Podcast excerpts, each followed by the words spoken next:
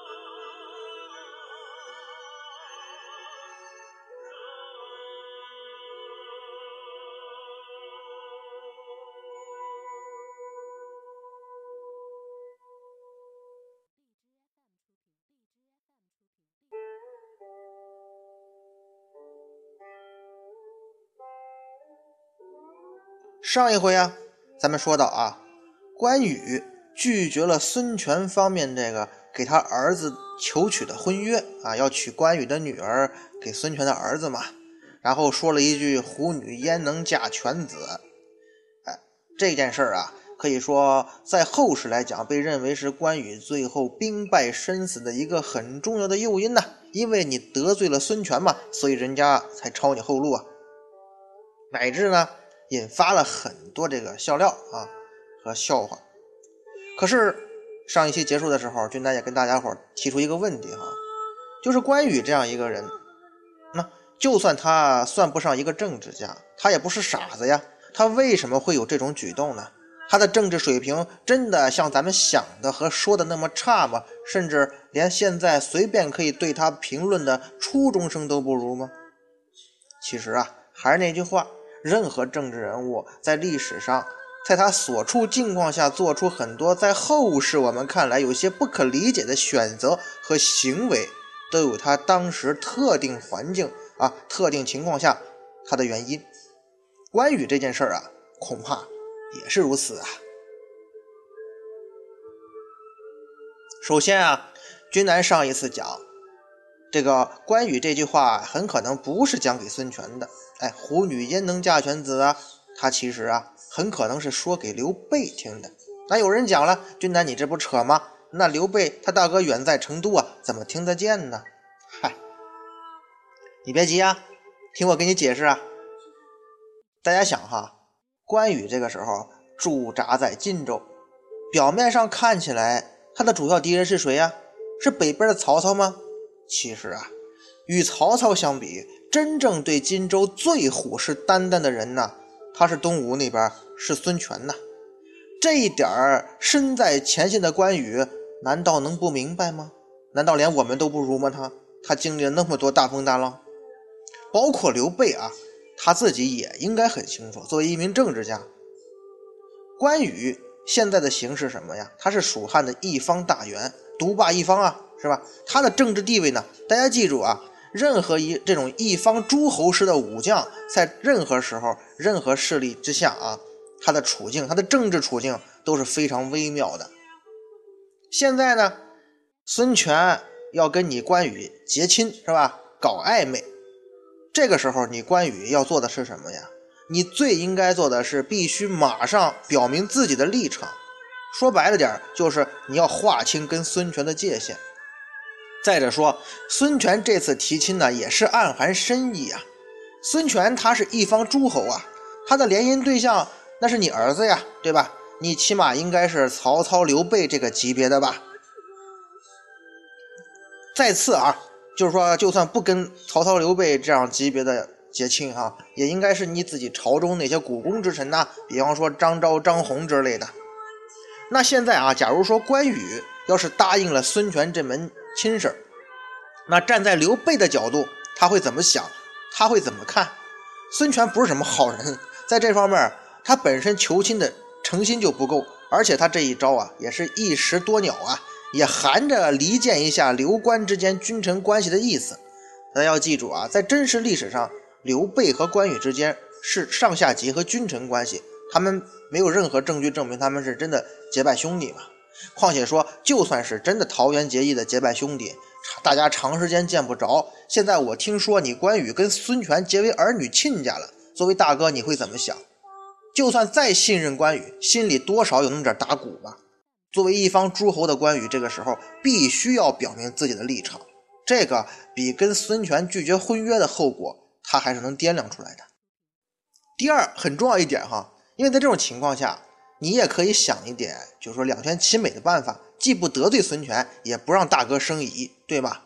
可是关羽不一样啊，关羽他自己的性格也有问题。关羽这个人，咱们可以上次也谈过啊，他可能确实不是一个政治家，他的性格呢有点直来直去，好比当年跟曹操要秦一路的妻子啊之类的那种要求是吧？关二哥这个人还是比较直爽的。他好像一直很难做出那种口不对心的事情，这也是跟他性格有关系的嘛，爱夫爱惜士卒啊，是吧？当然了，这种性格也是后来关羽这个形象啊能够成神的一个重要条件。因为什么呢？大家伙都不喜欢一个所谓的英雄心里有什么许多弯弯绕绕的吧？所以啊，我个人觉得啊，关羽他应该是不太喜欢孙权这种人的。当然，孙权是什么人？咱们前面讲了那么多孙权的事儿，也知道孙权恰恰就是那种喜欢弯弯绕绕的人。从大义上讲，哈，北边那个曹操，他专权是专权了一些，但是他好歹名义上是大汉朝的丞相吧，而且他当初是救过汉献帝的呀，至少在名义上，曹操那边还代表着汉室吧。况且关羽还在曹操手下干过活、打过工呢，对吧？刘备呢，自不必说呀。本身是汉室宗亲嘛，又有着匡复汉室的理想，又是大哥，对吧？一直跟着混的。那你孙权，你孙家算什么呢？从最早的孙坚啊开始，他是个什么人呢？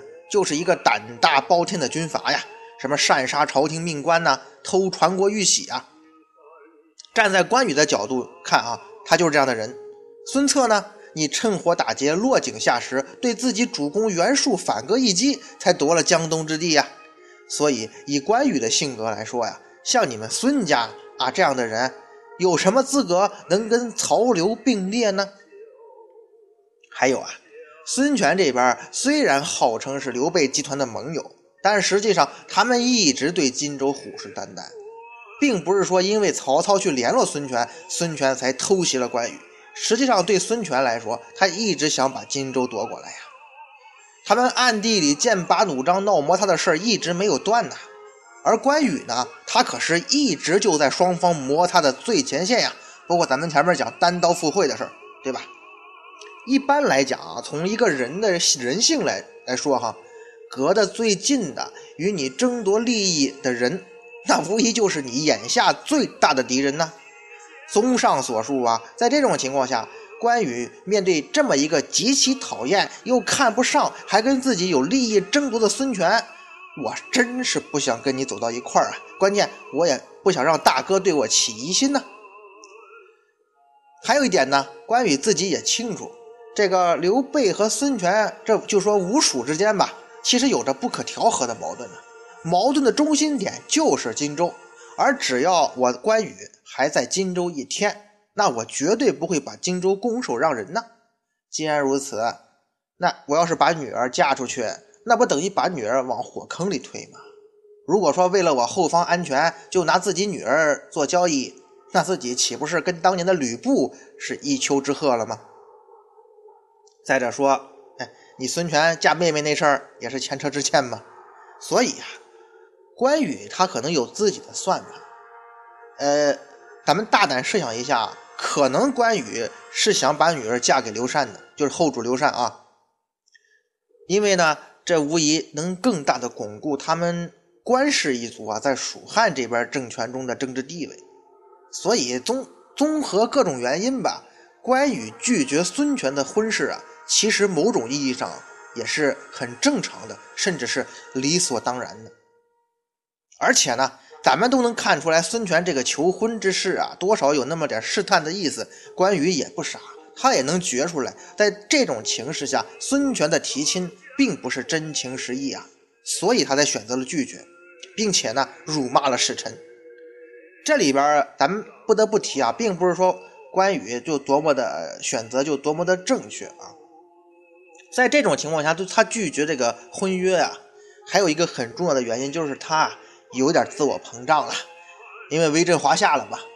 这个时候的关羽，水淹七军，声望达到极点，那他自我膨胀也达到极点嘛，这跟他性格也有关系。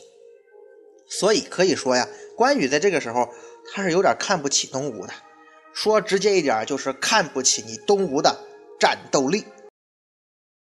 你东吴啊，最倚仗的其实就是长江天险和你的水军。咱们前面也讲了。在前面这个孙权攻取合肥的时候，他的部队一上了陆地就打不过人家了嘛，哎，而且表现很差，他们只在水上的优势更大。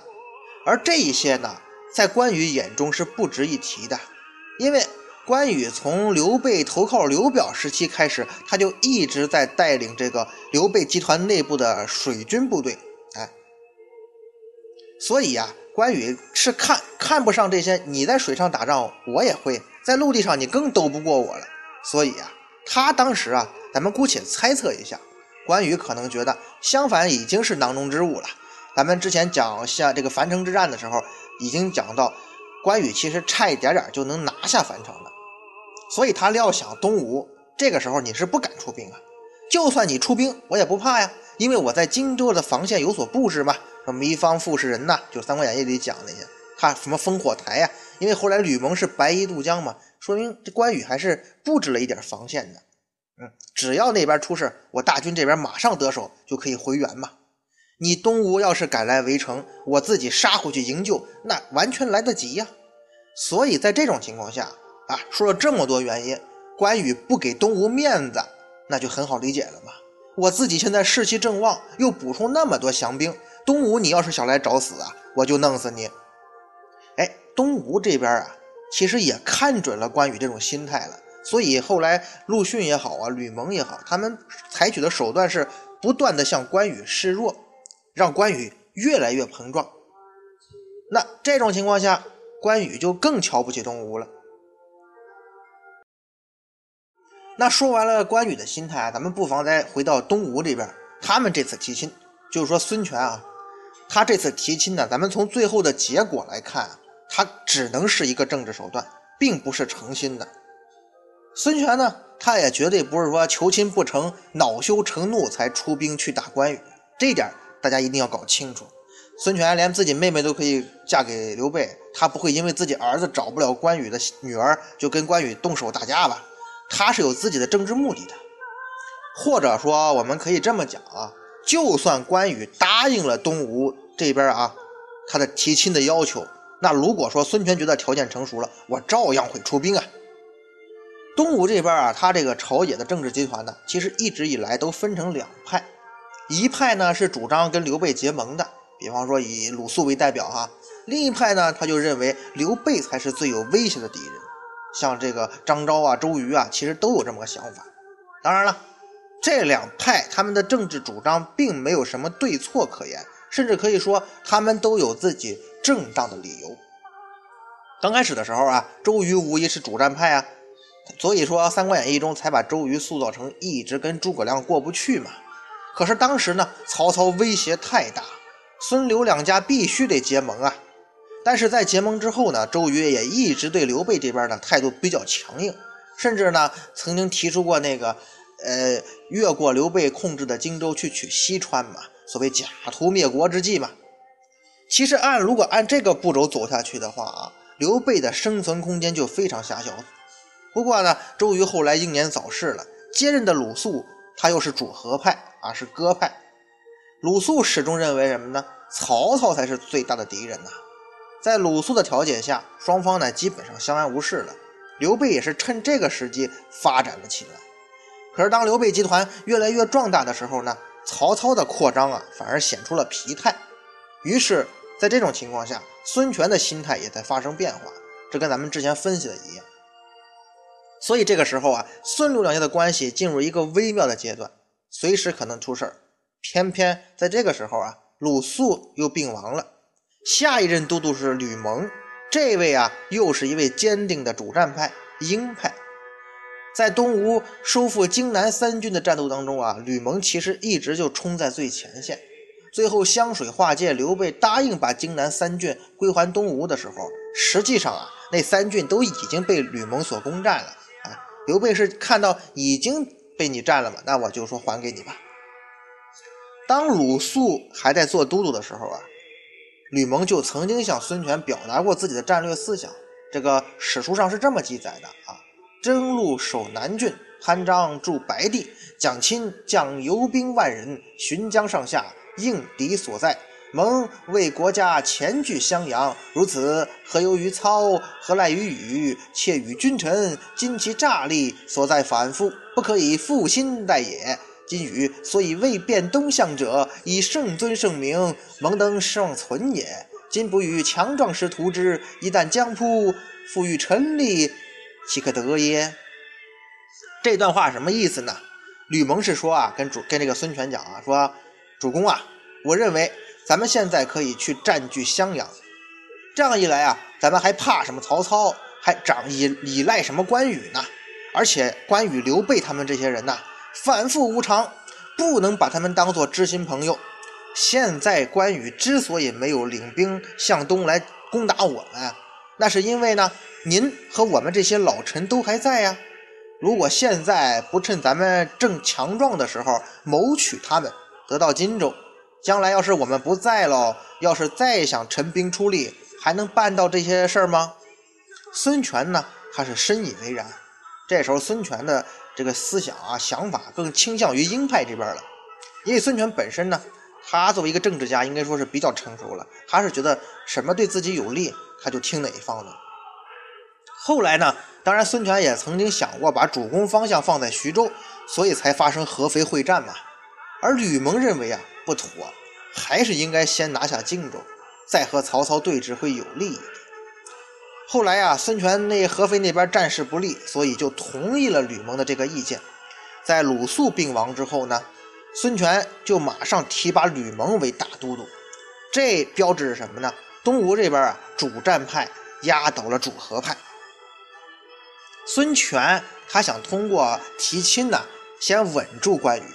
咱们通过这些情况来分析，他应该只是一种手段。而吕蒙这个时候呢，也同样对关羽展开了外交的攻势。吕蒙一上台啊，就对关羽是加倍的殷勤，广施恩义啊。表面上看，希望跟关羽关将军结下友好的关系，继续鲁肃都督的之前的政策嘛。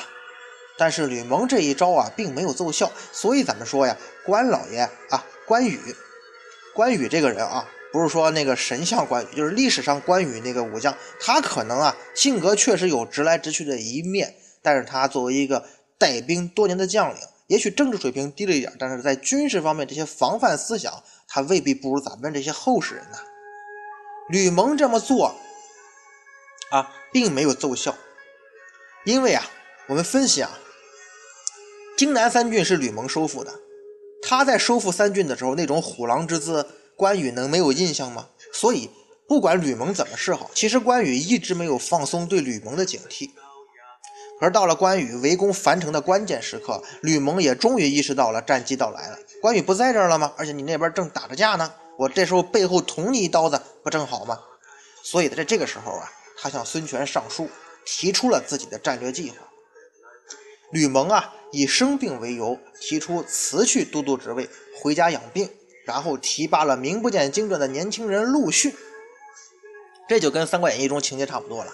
陆逊这个时候啊，三十六岁，上任之后呢，马上给关羽写信示弱，对关羽是一阵肉麻的吹捧啊。关羽吧，咱们说他这个性格本身就比较高傲啊，本来对这个无名小卒陆逊没什么印象啊，现在一看写来的信这么谦恭。那就更加小看他了。这个时候啊，樊城的战士也正在用兵之时啊，就差一点点就能拿下来了。关羽一看，既然吕蒙不在，又来了一个这么胆小的陆逊，于是就赶紧调集大量军马支援樊城前线，后方就更显空虚。这时候，吕蒙看到自己计谋得逞了，马上亲自带兵杀向荆州啊！这就是所谓的吕蒙白衣渡江。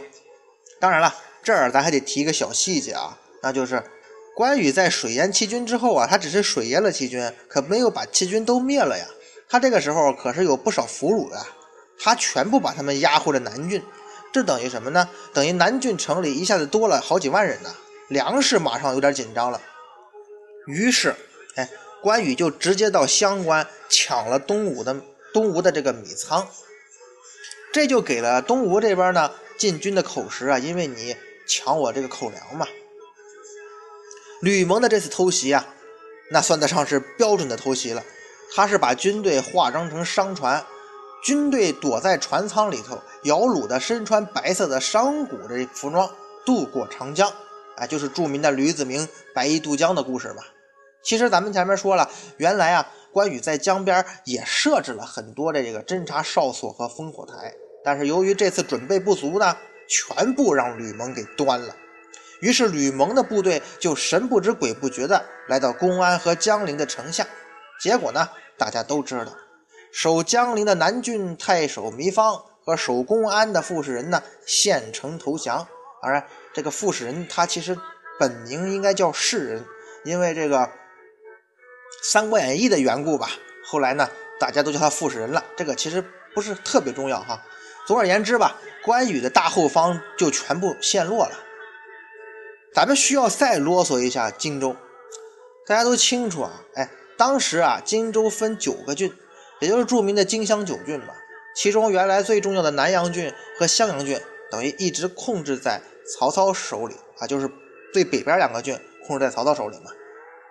后来经过孙刘两家湘水划界之后呢，那三个郡南湘水湘南那三个郡又还给东吴了吧？等于说呀，刘备这个时候，刘备集团实际控制的仅仅只有原来荆州的三个郡而已啊，分别是南郡、零陵、武陵，其中呢以南郡最为重要。我们常说啊，所谓刘备借荆州，就像之前呃易中天先生分析过的哈。易中天比三国分析过的，其实只是朝东吴啊借了南郡而已。你要真是让刘备还，也就还个南郡。刘备在领荆州牧的时候，他在游江口扎营，取左公刘备安营扎寨之意，改名啊原来的禅陵为公安，并且把治所放在了公安。后来呢，又从江这个东吴手里啊借了南郡，并且派关羽镇守，他自己呢仍然是扎营公安。最后，刘备取了西川，他才离开了荆州，才留下那个傅士仁镇守。所以，对于关羽来说，他所控制下的荆州，啊，就是刘备集团这个荆州啊，最重要的城市就是公安以及南郡的治所江陵。